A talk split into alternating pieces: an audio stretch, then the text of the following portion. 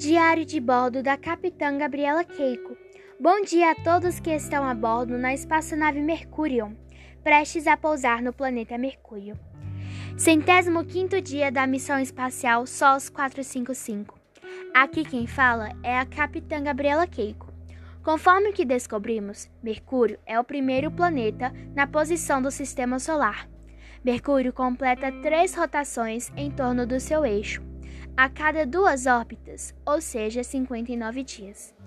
Sendo que o periélio de órbita de Mercúrio apresenta uma precisão de 5.600 segundos de arco por século.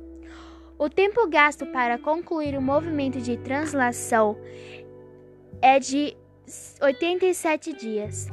Mercúrio não possui satélites conhecidos, o que ocorre também com Vênus, e por isso, nessa razão, eles são chamados de planetas luas.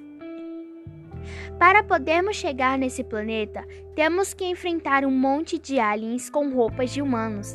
A ida para esse planeta pode durar até uma semana, com as nossas tecnologias de hoje em dia.